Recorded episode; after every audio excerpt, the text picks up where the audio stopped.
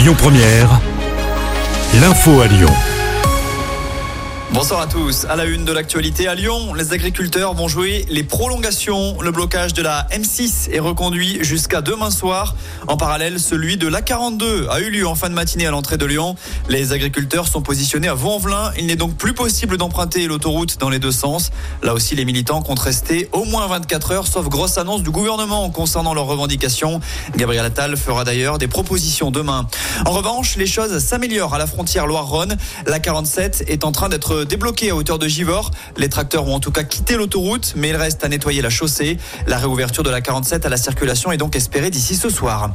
Et puis, concernant l'accident mortel sur le barrage en Ariège en début de semaine, le conducteur de la voiture qui a tué une agricultrice et sa fille de 12 ans a été mis en examen et placé en détention provisoire. Les deux passagères du véhicule ont été placés en centre de rétention. À noter qu'une marche blanche en hommage aux deux victimes sera organisée samedi matin à Pamiers. Dans le reste de l'actu, le Conseil constitutionnel doit se prononcer sur la loi immigration. Le projet a été adopté en fin d'année dernière, une version qui avait été durcie en commission mixte paritaire. Le Conseil constitutionnel avait été saisi par plusieurs partis, mais également par Emmanuel Macron. Parmi les mesures qui pourraient être jugées non conformes à la Constitution, on retrouve la caution exigée pour les étudiants étrangers pour venir en France. À Lyon, un rassemblement est organisé ce soir. Le rendez-vous est donné place de la Croix-Rousse après la décision du Conseil constitutionnel.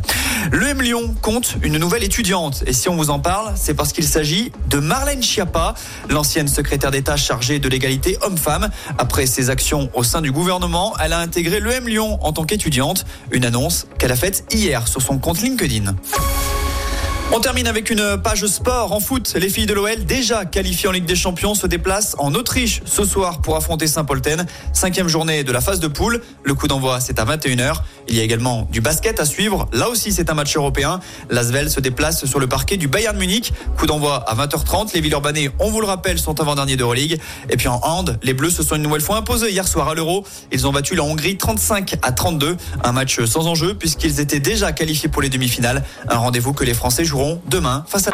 Écoutez votre radio Lyon Première en direct sur l'application Lyon Première, lyonpremière.fr et bien sûr à Lyon sur 90.2 FM et en DAB+. Lyon Première